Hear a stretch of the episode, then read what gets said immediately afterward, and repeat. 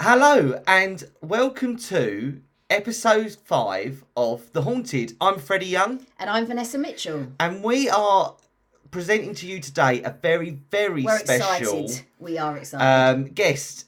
His name is John Fraser, and we have spoken about him previously um, in the Poltergeist episode. So we mentioned that he had uh, written a book, and we told you all about it. The link was in the description to episode three, uh, but we'll also put it into um, the description for this one as well. A real interesting read.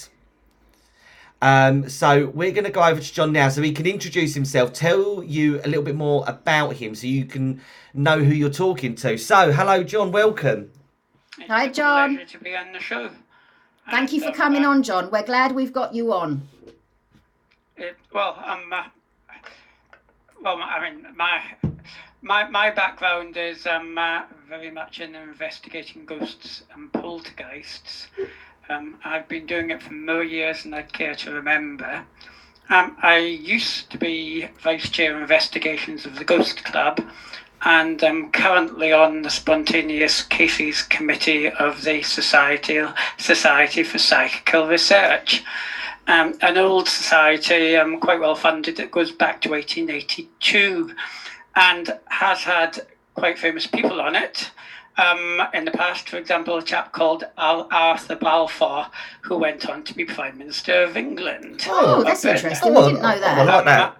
Now, if you, if you start to think of, um, imagine imagine David Cameron suddenly popping up as head of a paranormal organisation.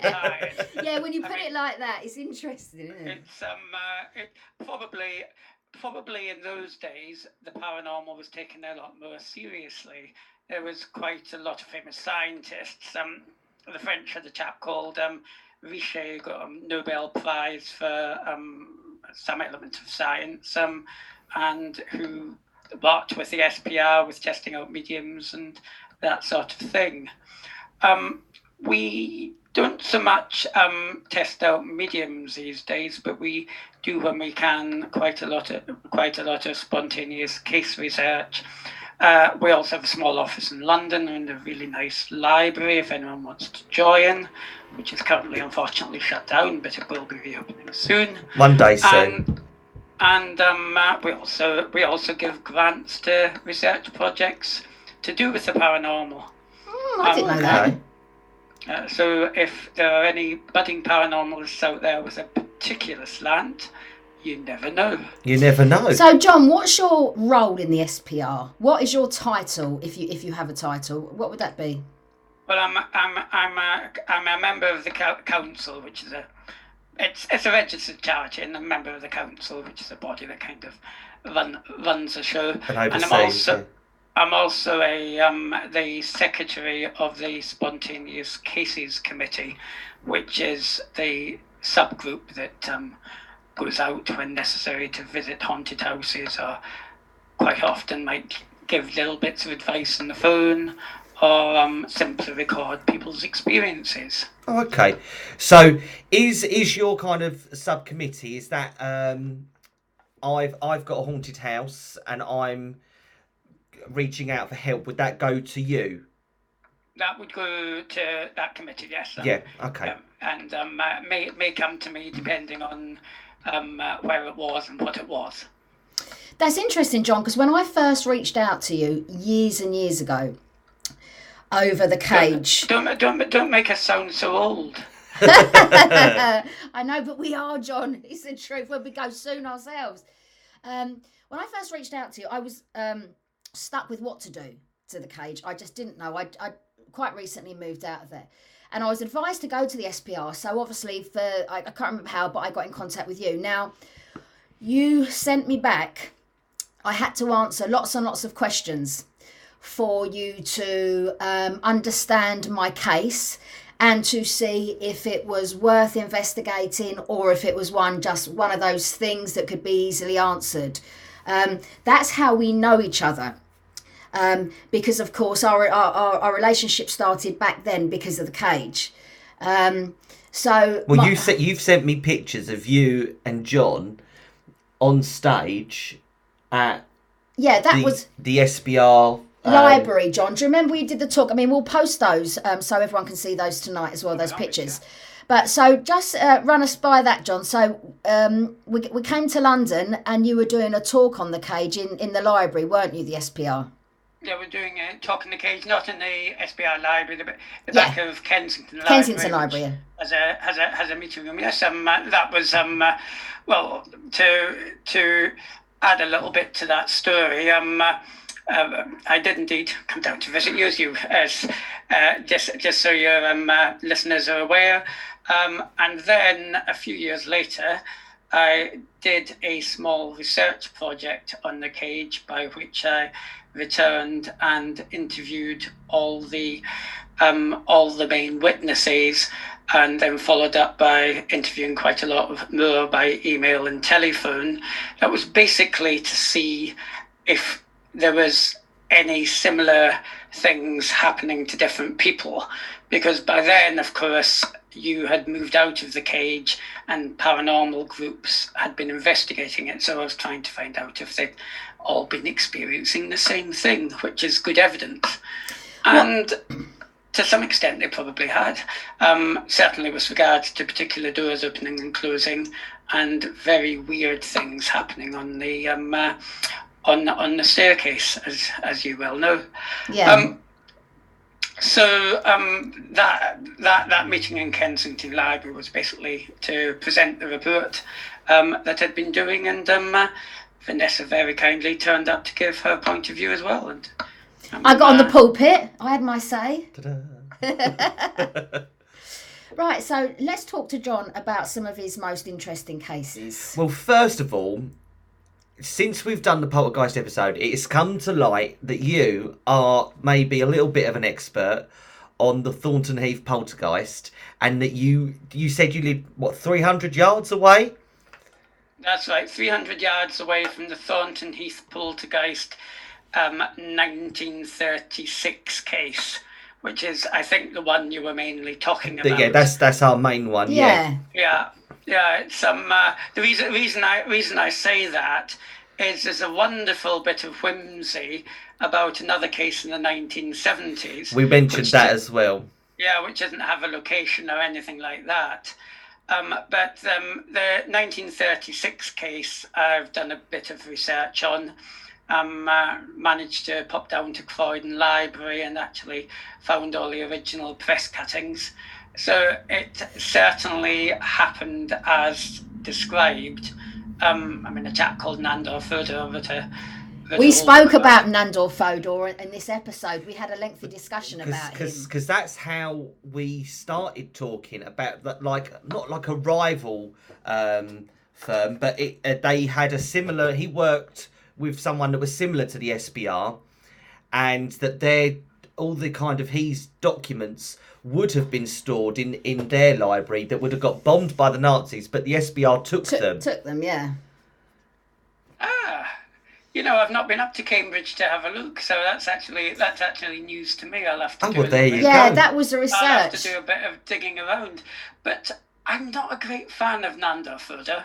not, Um, because- No, because he got disbanded, didn't he? We discovered that. He actually He, got his let go. organisation got disbanded, but he was also very he was also very much a follower of Freud and always looking for sort of weird psychological explanations. yeah because I think he was trying to say it was about a suppressed uh, memory, memory, that, that was was Yeah, yeah. encouraging it, yeah. And um, I mean, worst of all, um, you've got somebody who's ex- who's experiencing poltergeist phenomena. Um, there was a hint she might have been faking some of it, but um, uh, that was never proved. And what does he go and do? He strips searches her.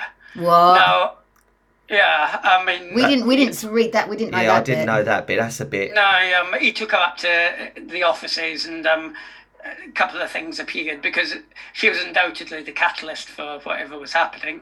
And so he thought, in the name of science, he'd strip search. He'd get her naked. Of In the name of science, of- of for the name of I- I science, may, right. may, well, it may well have been a female assistant or what have you, but um, uh, I think it probably was from memory. But I mean, I always think there's the research bit is important, but what is even more important is the needs of the person who is of course called somebody in.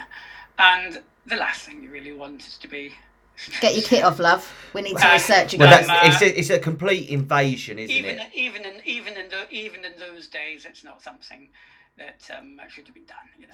Right, so John, uh, pertaining to that case, they said that she could actually um, evolve. What's Uh, the well, word? manifest. Uh, manifest um, animals and objects. What? And, and and it was that point where I thought, well, I don't think I could believe that someone could manifest a live bird. It felt I mean, a bit what's- magical to us. What, what what's your take on that that case in terms of her manifesting live objects? I'll be honest, I'm trying to remember the actual instant of the live object. I mean, I remember manifesting all kinds of things and chucking crockery around and and parts of fireplaces down the stairs in the house, but I can't remember that bit. I'll have to um. Uh, I'll, Do I'll, you I'll, think- I'll have to. Do you think? I'll that- have to.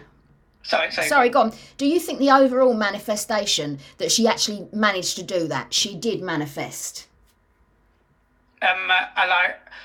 I would say with any old case, um, the jury has to, to some extent, stay out. We Right, can't okay. interview the witnesses, so it's totally reliant on um, Nandor Fodor and his take. Uh, yeah, his Yeah. take was his take was ultimately that he thought she was faking most of it, um, due to psych- Freudian psychological issues. Um, but it would take quite an explanation to show how she faked faked a lot. Harry Price, the old you know, the famous ghost hunter from Borley Rectory, yeah. Also came down there for an evening to Croydon, um, but um, uh, but only stayed there for a few hours because he had to catch the last train back, um, and he he never actually came again. So it was basically it was basically led by one slightly biased investigator who possibly had preset ideas. So we'll probably never know for sure. Yeah. Um, but um, there- there's enough interest to um, uh, say it was a very interesting case, and who can tell? It I was mean, very interesting. As, as, as you probably know, um, I mean, the SPR do not tend to go around saying, giving out certificates for places being haunted anyway. Um, all we can say is, this is a bit more probable, or that's a bit more probable, or this is really interesting. Because, John, Um, an interesting thing that I spoke about in the other episode was that the members of the SPR, I remember you telling me that there's like physicists there, there's like an airline pilot, these are very intelligent people. Um, It's the science, isn't it? yeah, that are, it? that are inter- I remember you saying to me vividly, I remember you saying to me, sitting in the cage, I remember you saying to me, Vanessa, we're here to um, look into the possibility of life after death. We're not per se ghost hunters. Oh, there's a, you know, you know, in terms of, it, you know, that way. But you, know, to, to to find that, you know, if there's life after death, and and you said that there was many people that had credible jobs and credible abilities, scientists, physicists, that type of thing, which I which I found was fascinating as well. Oh yes, we've. Uh, I mean, a lot of members of the SPR are um, psychologists that become parapsychologists in their spare time. I mean, there's actually eight. There's actually about eight universities, especially Northampton, um, uh, who had our president until two weeks ago, Chris Roe. He's a professor up at Northampton University.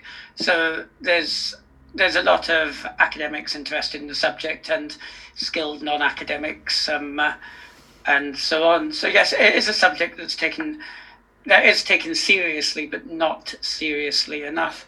One thing I would add, though, is when I do investigate a haunting or whatever, um, I'm looking at the possibility of obviously natural explanation.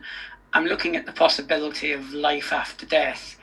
But as I probably mention quite a lot in my book Poltergeists, I'm also looking at the possibility of somehow um, uh, people having hidden uncontrollable powers um, that might actually create a lot of the phenomena. Yeah. Because a lot of poltergeist phenomena is, it's like um, a two-year-old child having a tantrum, smashing up the crockery, sort of throwing Coca-Cola cans around, yeah. um, uh, We discussed this, didn't we, on our last? and so on. And they're not, they don't behave like I'd want to behave if I had passed away and was trying to communicate with Oh, people. oh God, yeah, no, you, you're right. You know. It's it's very, it's not a controlled haunting. I would say it's very. Sm- Well, smash, I mean, smash, we, we had a real debate about this on on on, on our episode, uh, Poltergeist, because my position is, and I think we agreed after doing quite a lot of research and thinking about this, they say in a lot of the books that a poltergeist is basically a pissed off ghost. Now, my position was, I think it potentially can be worse than that, i.e., something demonic, because when a pissed off ghost is one thing, but when the, some strong poltergeist activity, t- to me, in my limited knowledge, goes past a ghost that needs some serious attention and gets very, uh, can get violent and very malevolent. Um, so, I, you know, what do you think? I mean, I think it could be both. What's your expert opinion on that? Well, I, I don't, I don't tend to relate to. I mean, just to my my my religious beliefs. I don't tend to relate to demons. I don't discount them. Um, but uh, that would add a whole thing. Um, uh, I mean, you're calling them demons. What are demons? Um, uh, you know, it's um, it's it would just Or negative it- entity, it's some time of malevolent negative entity. male- malevolent negative entity. I I keep an open mind to all theories. It's uh, probably not the one I'd jump to, um, simply because I'd want to understand uh, more about, in inverted commas, demonology. Um, and I'm not sure demonologists do either. Um, I mean, I hear all, I, hear some investigators talking about negative portals and um, portals to hell and all kinds of things. And um, whether or not that's true, if you're investigating a house that where people are getting rather scared, the last thing you want to do is knock on the door and say, "Hello, I'm your local demonologist," because that will scare the Of course, it will. I'm not allowed to say that word on, on a podcast out of somebody. Might You're allowed to well- say it on ours. we know what you mean, John. and if it's to do with inner sort of energies that can be triggered by people, it would likely trigger, trigger even more off. Um, Because it's then so- they're heightened, aren't they? Then, and then that's Yeah, just exacerbating all the. expectations, Yeah, it's um, uh, it's it's.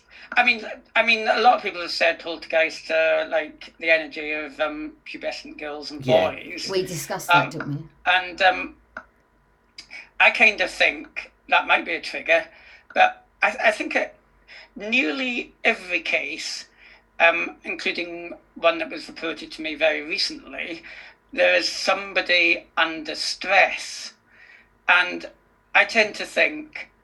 I mean, if you look back just a few years, because we're not that old, um, what is the most stressful time of your life?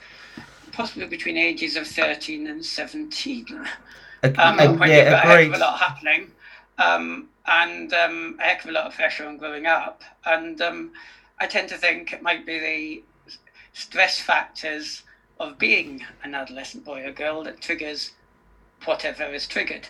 Now we can argue about whether it triggers something internal or something external. But I'm not sure. I'm just personally don't like adding the word demon because I'm not sure anyone really understands it. Yeah, I agree with that. It's yeah, yeah, yeah, yeah. I understand what you're saying. Yeah, okay. Um, I'm finding John fascinating so far. Are you? Yes. Yeah, I really am. So, John, can you tell us um, your most uh, one of your most interesting cases? I know we were talking about the Black Black Monk um, house. Tell us about East Drive, isn't it? East Drive. Yeah. I'll, I'll, I'll tell you a little bit about East Drive and then a little bit of what I found out, what I will call the alternative version of East Drive. Oh, Okay. okay. Um, uh, now, I used to spend lots of nights in haunted houses, but I'm probably more spend time in in dusty libraries rather than dusty haunted houses these days. You know, when I went to the cage, I spent a few hours checking it out, but I didn't do an overnight or anything like that. Um, I actually try to. I actually try to you know, look behind the case and, if possible, interview the people that experience things. That's not directly possible in East Drive uh, because they are still alive. But and I know somebody that knows somebody, but they're keeping themselves well hidden. The mm. children involved in East Drive.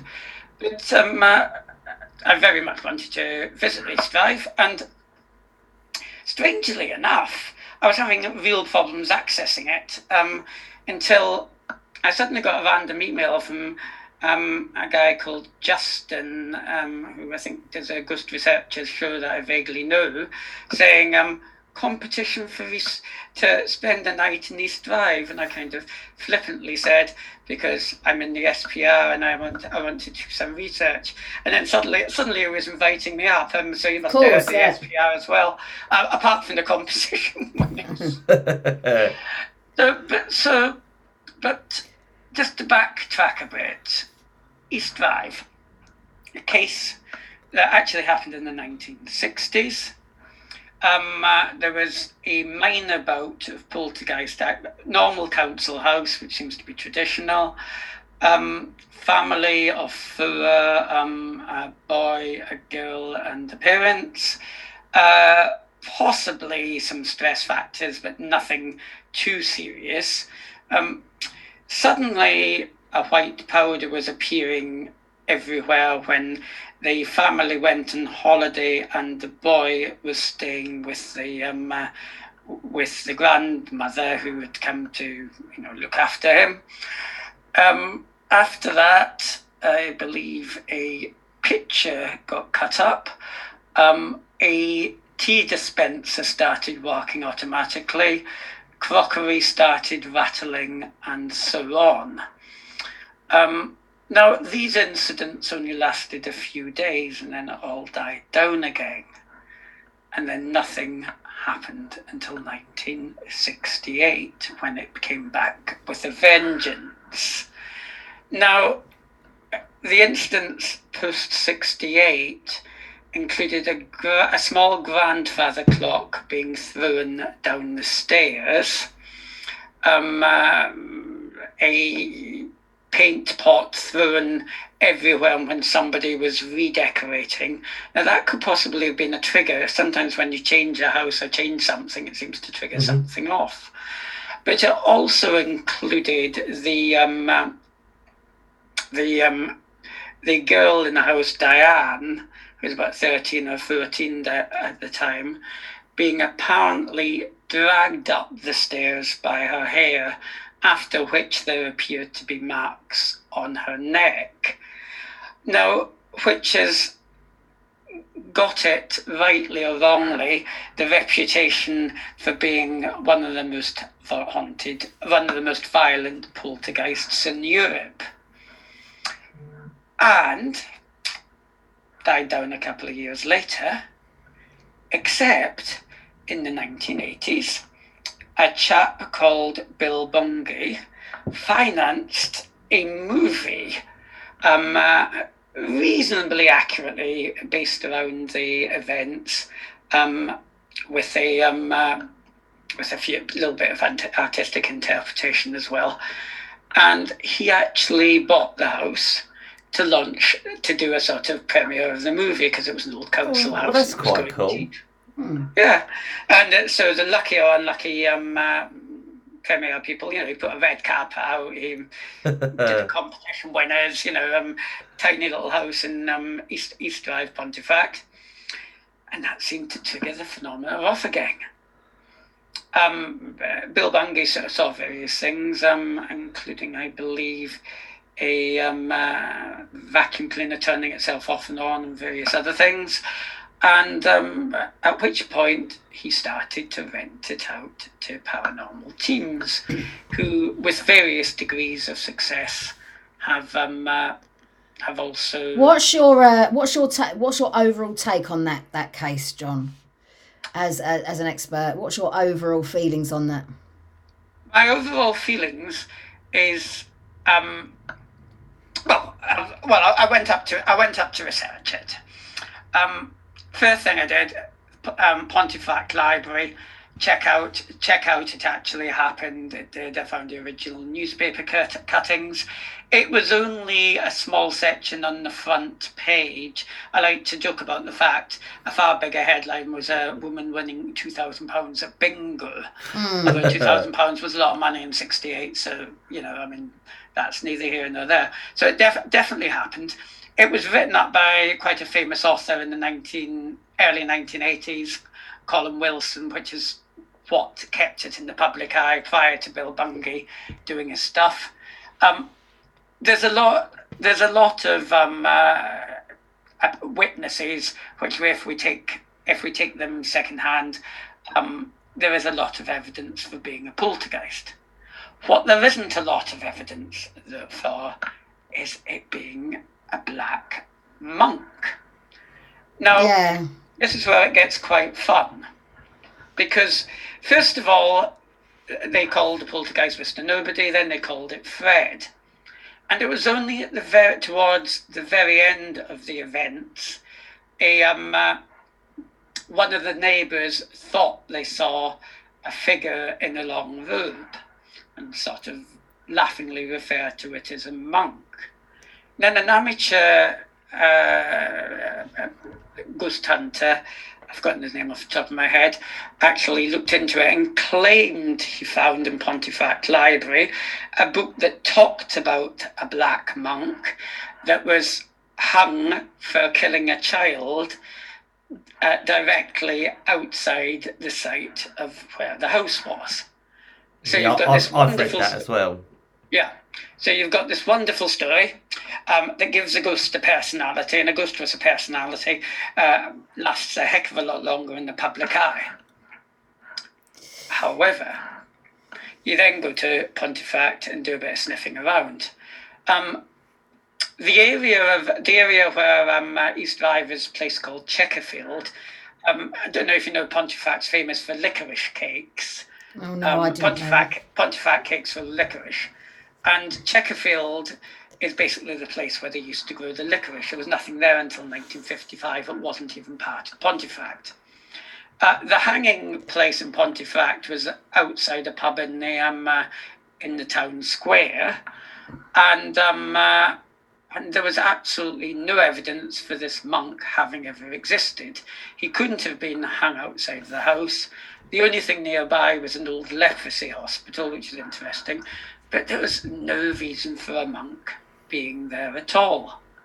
But Okay, so in that's interesting research, isn't Yeah. it? To get a bit more of So the it, backstory. so there. it's it's just you know a little whisper that just spirals and spirals. Yeah. And I, Spirals was and it wasn't it the family adopted that and they they you know then started referring to it as as the monk and then it just What adds. was more of this researcher called Tom Cooney, who actually, when Colin Wilson was writing a big book on poltergeists, um, actually contacted him with the story and he called it the Black Monk and Colin Wilson called it the Black Monk and So then everybody stuck. called it and the then Black everyone Monk. called it the black monk. Um, uh, it probably wasn't actually the family, to be fair. yeah. Um, so you you suddenly got the Black Monk. What you do have in Pontefract, though, is is the ruins of two priories and, and an old hermitage, which is basically for hardcore monks that wanted to live underground. Yeah. So you've got such an ecclesiastical presence. Um, you've got you've you've got the right vibes for There's some connection. nearly creating a monk story. Yeah. Now, Uh, what was the, what was what was the film called that was made? Because I I don't think I've ever heard of the film Freeze Drive. I can't imagine it was that big at the time. It was a low budget movie. It's available on DVD. It's um sorry when I said 1980s I got my timeline wrong. It was um early 2000s I think. It was called When the Lights Went Out. I've seen it. Yeah, when the lights go Yeah. out. Yeah. John, Have you tell us. actually? Yeah, I have Was it seen good? it. Yeah, yeah. Oh, well, I, well, I think all of these things, all these films are interesting to watch. What you take from it, you take from it. But I think they're all worth watching. Um, John, are we going to talk about the Enfield haunting? I know it's another case that that you've you know about. I know I mean I didn't have any first hand on the on the Enfield but I certainly know but didn't a about- colleague of yours ha- have? Yeah, Um, yeah, my, yeah. my um uh, my my old colleagues on the SPR Spontaneous Cases Committee Maurice Grosse and Guy and Guy Playfair investigated in the 1980s. Unfortunately, um, uh, uh, Maurice died about 10 years ago and a Guy died about three years I ago. remember that. I remember you telling me back then that when the movie came out, the country movie on the Enfield Hauntings, I remember you telling me that colleagues of yours were the people per se in the movie, although actors played them, and the, and the SPR had investigated, and they had Not talked to you so. about that they, wrote- case. They wrote Guy Playfair out of the movie, a because he's still alive, and the and I mean the the Conjuring was so way off the story, he'd probably have violently objected, and so he just got written out. But um, as Maurice Grosse uh, was no longer with us, um, yes, they portrayed him along with his um, zany sports car, which he was famous for, and yeah, they. Um, but but um, the haunting, the people, the main people in the haunting, the American investigators, apparently stayed there for one afternoon only. the Warrens. My Warrens, goodness. that's the one, So they've they've Um, gripped they've gripped onto I, that and I've used it for never, all it's worth, haven't I've they? never even heard ever the Warrens ever going No, to the Enfield I'd never. Haunting. And then when it came out, I was like, what? I didn't. They I are big didn't in America. I'll be honest, yeah, big- yeah. I've never really heard of the Warrens before. I had massively. And of course, they're most famous for, for, for the Amityville, but I'd never heard them come into to this case. And of course, the movie, it looks like the Warrens there. And I thought, hold on I, I didn't. But of course, there's poetic license in all these movies. course and, and so it is what it is. So are you saying the film is. I don't think they spent that long in Am- in Amityville either. Maybe one or two days, but um, uh, but um, the other, I don't like the Warrens because they call themselves demonologists. Is that not a thing that you like, John? You don't. No, I mean, would you really have? I mean, when you were in the cage, and you know, rather nervous about what's going to happen next, would you really want a demonologist to come to your door? saying Well, I think you we've want. got Beelzebub coming up through No, the floor? well, I think, Yeah. I think, I think you want someone that can help. To me, it wouldn't have mattered what their title was. I wanted someone that could help.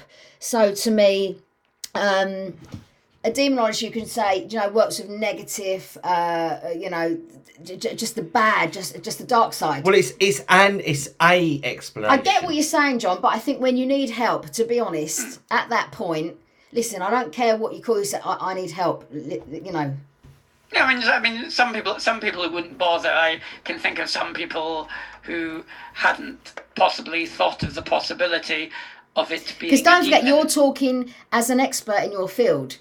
People that are haunted and that do reach out in desperation. Listen, don't care what your title is. Can you help me? I don't Yeah, care no, if you're a they- demonologist, if, if, if exorcist. they could, I take your point. But Yeah. they only spent what they only spent an afternoon at Enfield, um, so they rather stole the show in the movie, um, which I really must see. I haven't, but everyone's told me about it. Well, the three-part series is a really good one. The Enfield Hauntings. I, I thought so.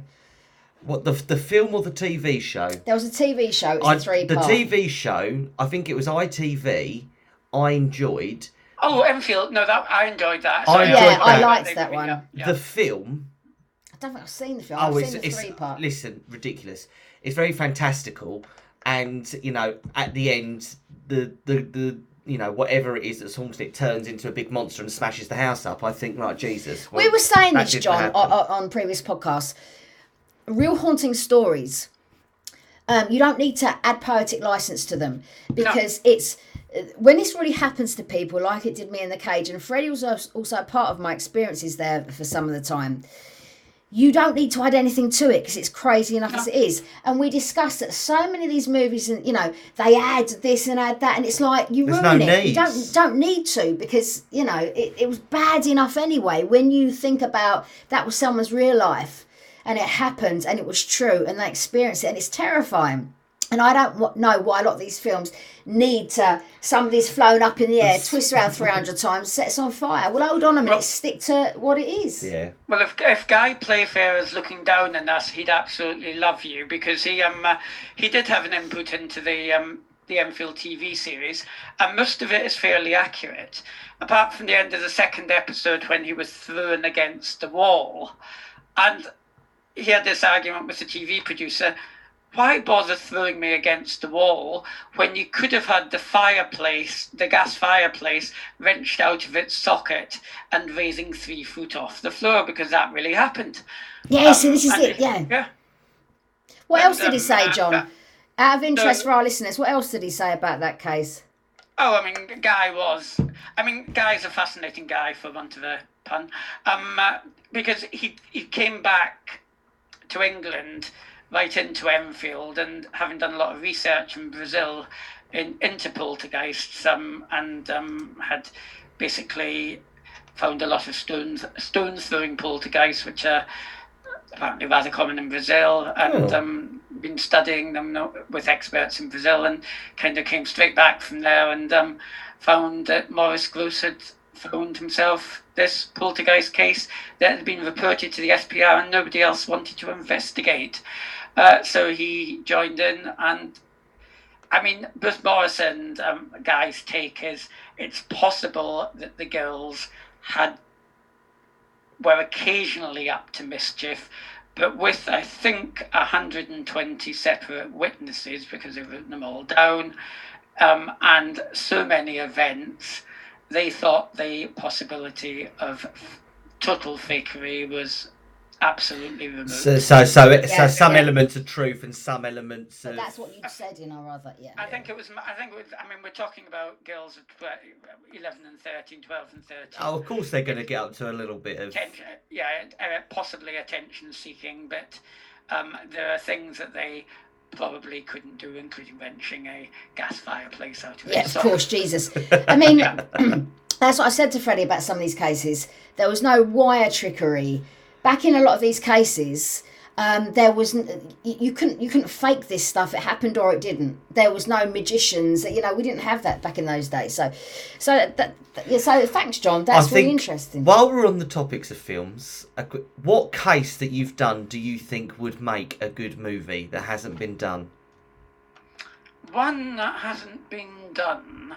Well, the problem with a lot of cases is um, uh, people might invite you into your house. I mean, I can think of one going back. It was actually with the Ghost Club. Um, uh, and and and my, and my unmarried mother um, couldn't stay in our house anymore, and um, uh, and we did a little bit of uh, research. Got a couple of mediums in. They actually identified where the ghost was blind, and then we actually thought. Um, uh, uh, we can't take it any further. Um, so we actually wrote to the council, and between ha- ha- ha- between us and the MP, actually managed to um, get the lady transferred to another council flat. Okay. That's interesting. Okay, so John, The point, go on. the Sorry, point, carry the on. point here is the vast majority of cases um, don't want to hit the public eye, so we've already Yeah. whittled it down. I must admit, of the cases that remain, a certain little house in St Osyth's, Essex and Colchester Road, I think it would make um, uh, quite. Well, it's already had a docudrama. I think might make. Yeah, John, But listen. Who can tell? We certainly didn't ask you to say that, but thank you so much. But that is in process. It's something we're not really allowed to kind of speak about, but that is actually happening, as you well know, because you, you you know, as you well know. Anyway, we can't say too much about that, but. Um, or, or we are going to, but we just need to know where we are with it to, to do a separate episode on it. No, I was, I was, I was. I mean, I, I, I had, I had heard of possibilities, but I was just saying that objectively. Um, uh, The thing the- a- the- a- about you, John, is what I said on the last um, podcast we, when I was talking about you, is you're meticulous, and you're an intelligent man, and you're just one of these people. What you say out your mouth is what it is. There's no bullshit. There's no uh, loving people up. You're very considered about what you say in your research. So anything you do say, as I said in the last uh, podcast, I have massive respect for, and so does Freddie. You know, we've spoken about you because you're just straight down the line.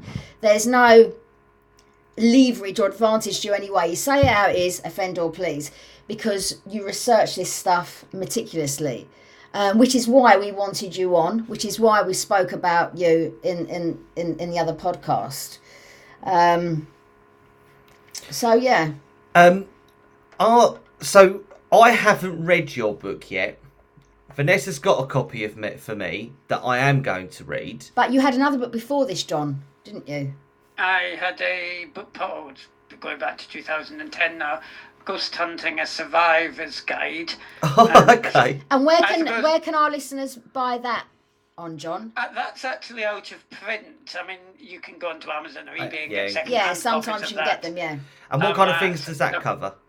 It's um uh, well, let's put it this way. Handy um, uh, guide. I'm a, I'm a I'm a ghost hunter and I'm still alive, so it must have had some. Um, So it but, worked. Um, it is basically a guide on. Um, uh, there's quite a lot of them around, but at the time it was one of the first. It's basically a sensible guide on how to how to um, uh, approach investigating the paranormal, but it's done in a hopefully what I'd say call a narrative form, so it's not just a big long list of do's and don'ts. Um, so if you want a narrative form that's possibly a few years out of date, but nevertheless a good place to start, um, uh, it, uh, go to go to eBay. Um, sad, sadly, at this stage, it doesn't do me any good because it is officially out of print, and you're just. What about your latest book, John? However, the latest book was just out last year. Um, Poltergeist, a new investigation into destructive hauntings, including the cage, witches, prisons, and intrusives. Um, Well, let me tell you, the cover image is terrifying enough. Yeah, he's pretty spooky to be fair. Yeah, I, um, uh, we, we searched long and high for that. Um, uh, in, the, in, in, in, in the end, I had to wear a nightgown, and put on a wig, and um, uh, John, But, stop um, it. But um, uh, uh, but why the long title? First of all, the cage is an interesting case. Also because Colin Wilson's book. Um, there's not been many books written about poltergeists, and Colin Wilson's book, written in the, the 80s, was Poltergeist, a study into destructive haunting, including the Black Monk of Pontefract. So Oh, okay. title. Um, uh, did a good chunk on the Black Monk of Pontefract. Did a good chunk about the cage. John, can I can I just interject and ask? I have to ask you before we we run out of time here.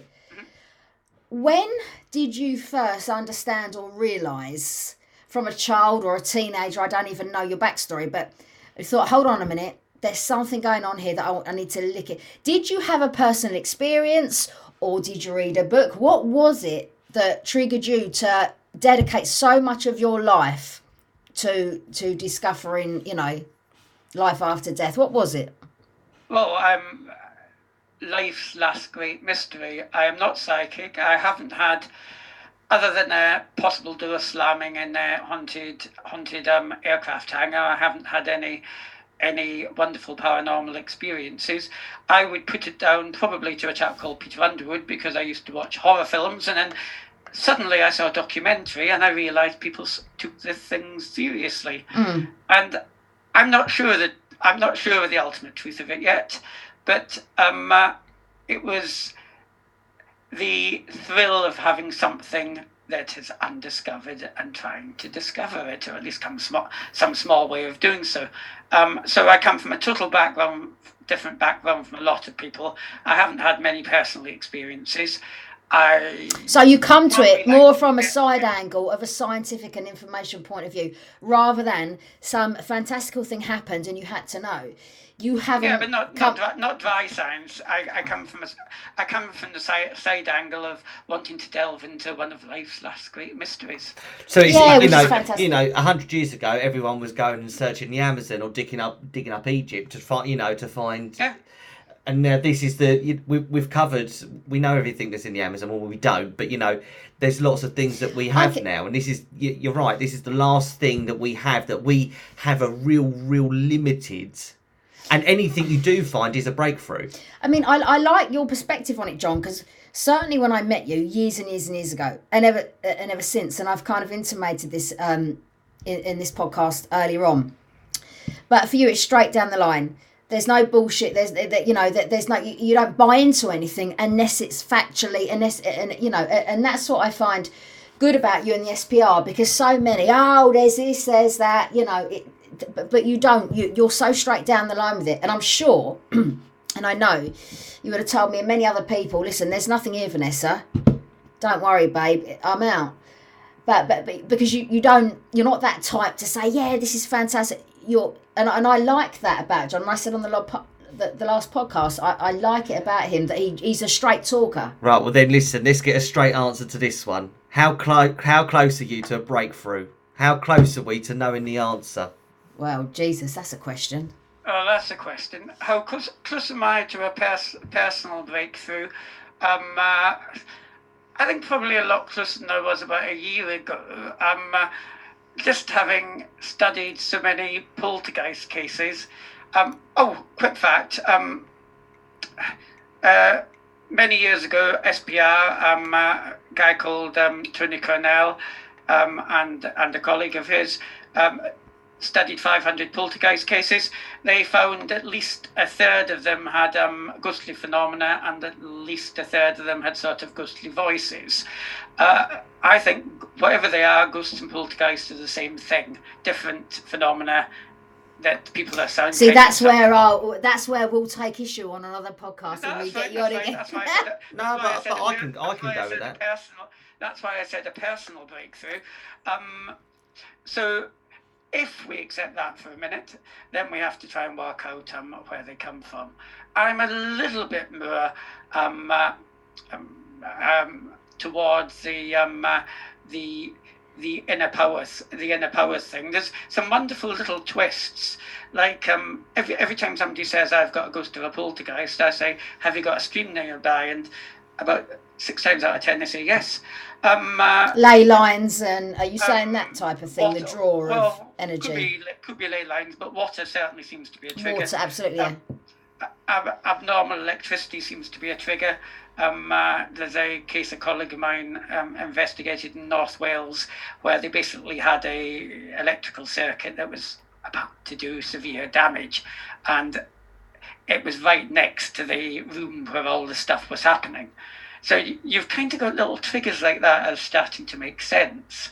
But again, you does this bring in does this cause energy inside or indeed other people could be right that it brings things in from outside um, so both theories are quite I suppose, John, the answer is, and I said to Freddie, you know, we'll know when we die. We don't really know the answer. And that's I, and you I and the SPR say. as researchers, Do are- you do you think we'll we ever don't have know. the answer? Yeah, I, I don't suppose we will till we die. I mean, what you know, what do you think?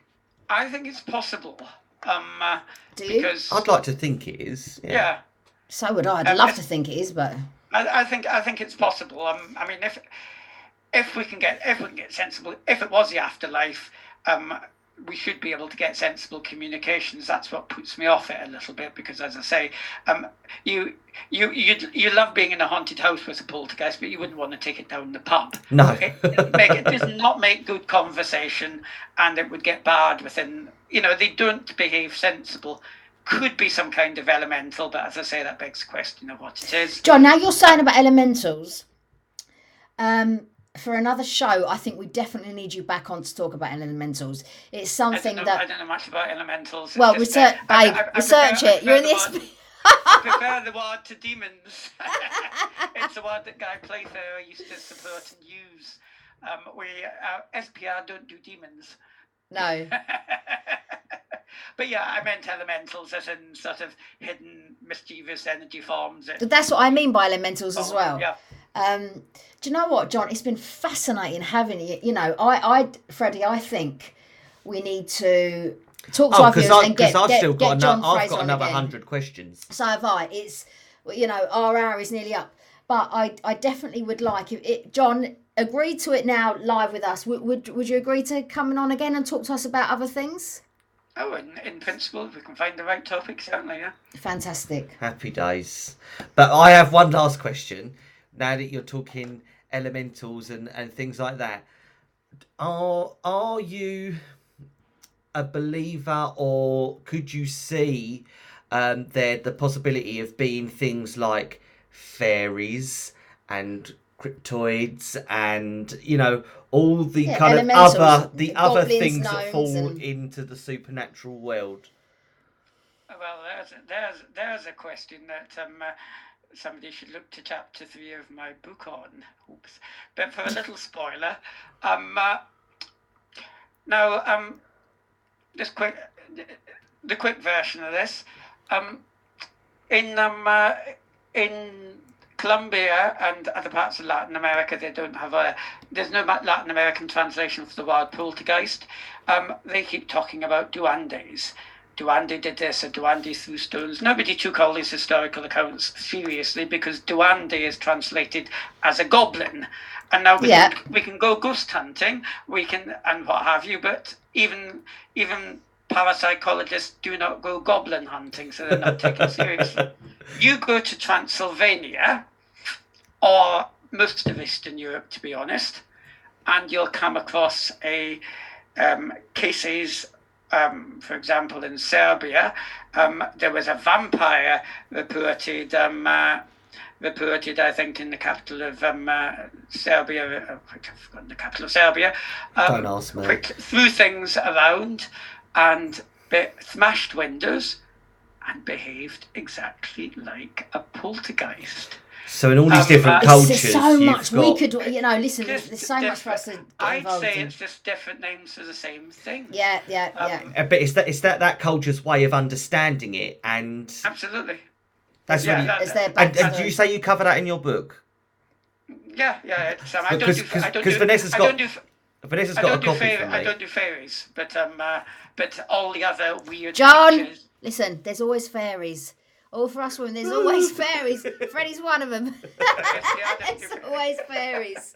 Listen, to believe in the light and the love and little fairies and little wings. Listen, happy day. It's in in this I'm life, in this world, we need I'm to believe in something kidding. beautiful.